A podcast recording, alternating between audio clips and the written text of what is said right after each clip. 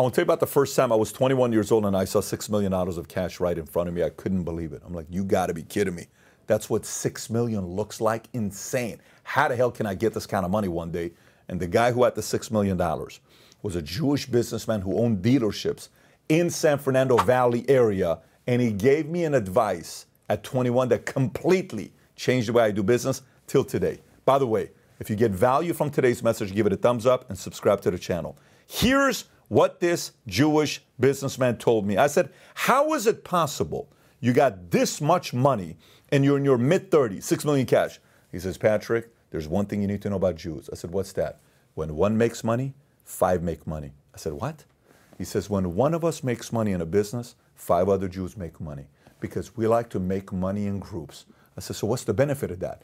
He said, everybody keeps doing business together. He says, too many people, ethnicities, nationalities, cultures, backgrounds, they just want to be the one making money. They don't want anybody else around them making money. And then eventually they wonder, how come nobody wants to go into business with me? Because when you make money, nobody else makes money. So ask yourself the question number one, the person you're working for, does he make money and do you make money? And number two, the people that work with you, who report to you, if they give their best, do they also make good money the way you're making money?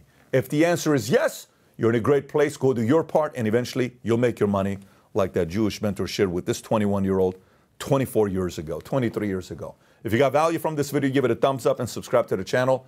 And if you've never watched the video, 20 Rules of Money, how actually money works, click here to watch the video, 20 Rules of Money. Take care, everybody.